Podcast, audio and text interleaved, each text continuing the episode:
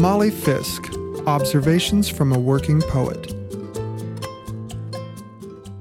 Wallace Stevens published his famous poem, 13 Ways of Looking at a Blackbird, 105 years ago in 1917.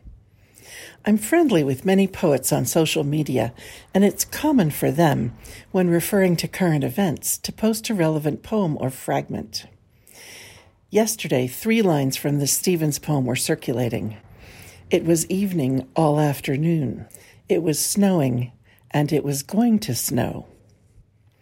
I love knowing so many poets, but sometimes I wish the internet and also television had never been invented. I feel polluted by external opinion. I wish I could go outside and have a personal understanding about what the weather was going to do. Then I wouldn't get into this pickle of having heard so much about the coming storm and expecting things to happen that did not, or at least have not yet. Maybe tonight, when you hear me say this on the radio, we'll have four feet of snow, but at the moment, we have a mere dusting on the parked cars and some graupel at the roadsides. Those poor kids who were sure they'd get a snow day have been marched off to school again. As you recall, the only way one can feel disappointed is to have an expectation about something. I am not a farmer. Weather doesn't often factor into my plans.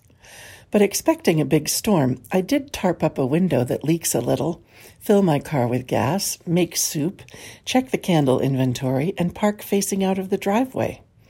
It began to snow around 3:30 and was furiously, gloriously coming down until 5 when it stopped. I took a before photo of the yard as it got dark. This morning it looked exactly the same. Staring out my window, I felt so sad robbed even, as though Christmas morning had dawned but there were no presents.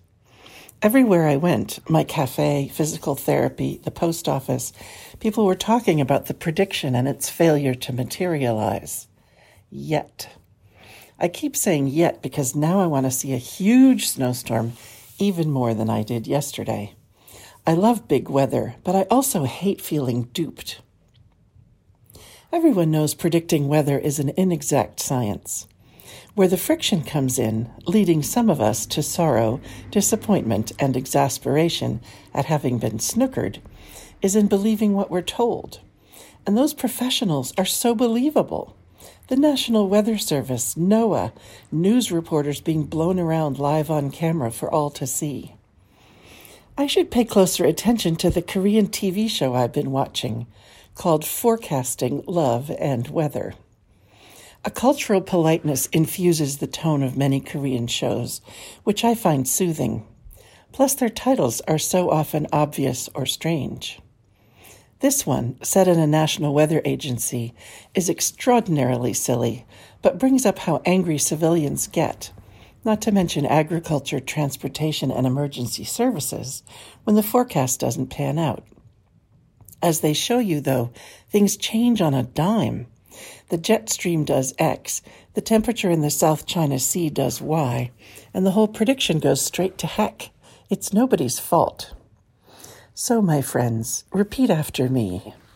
It was snowing, and it was going to snow. Maybe.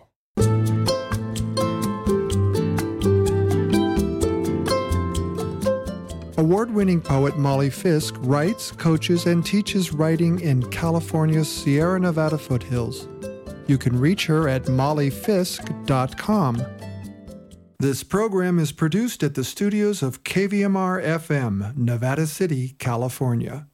Funding is provided by Harmony Books of downtown Nevada City and KVMR with support from the Corporation for Public Broadcasting.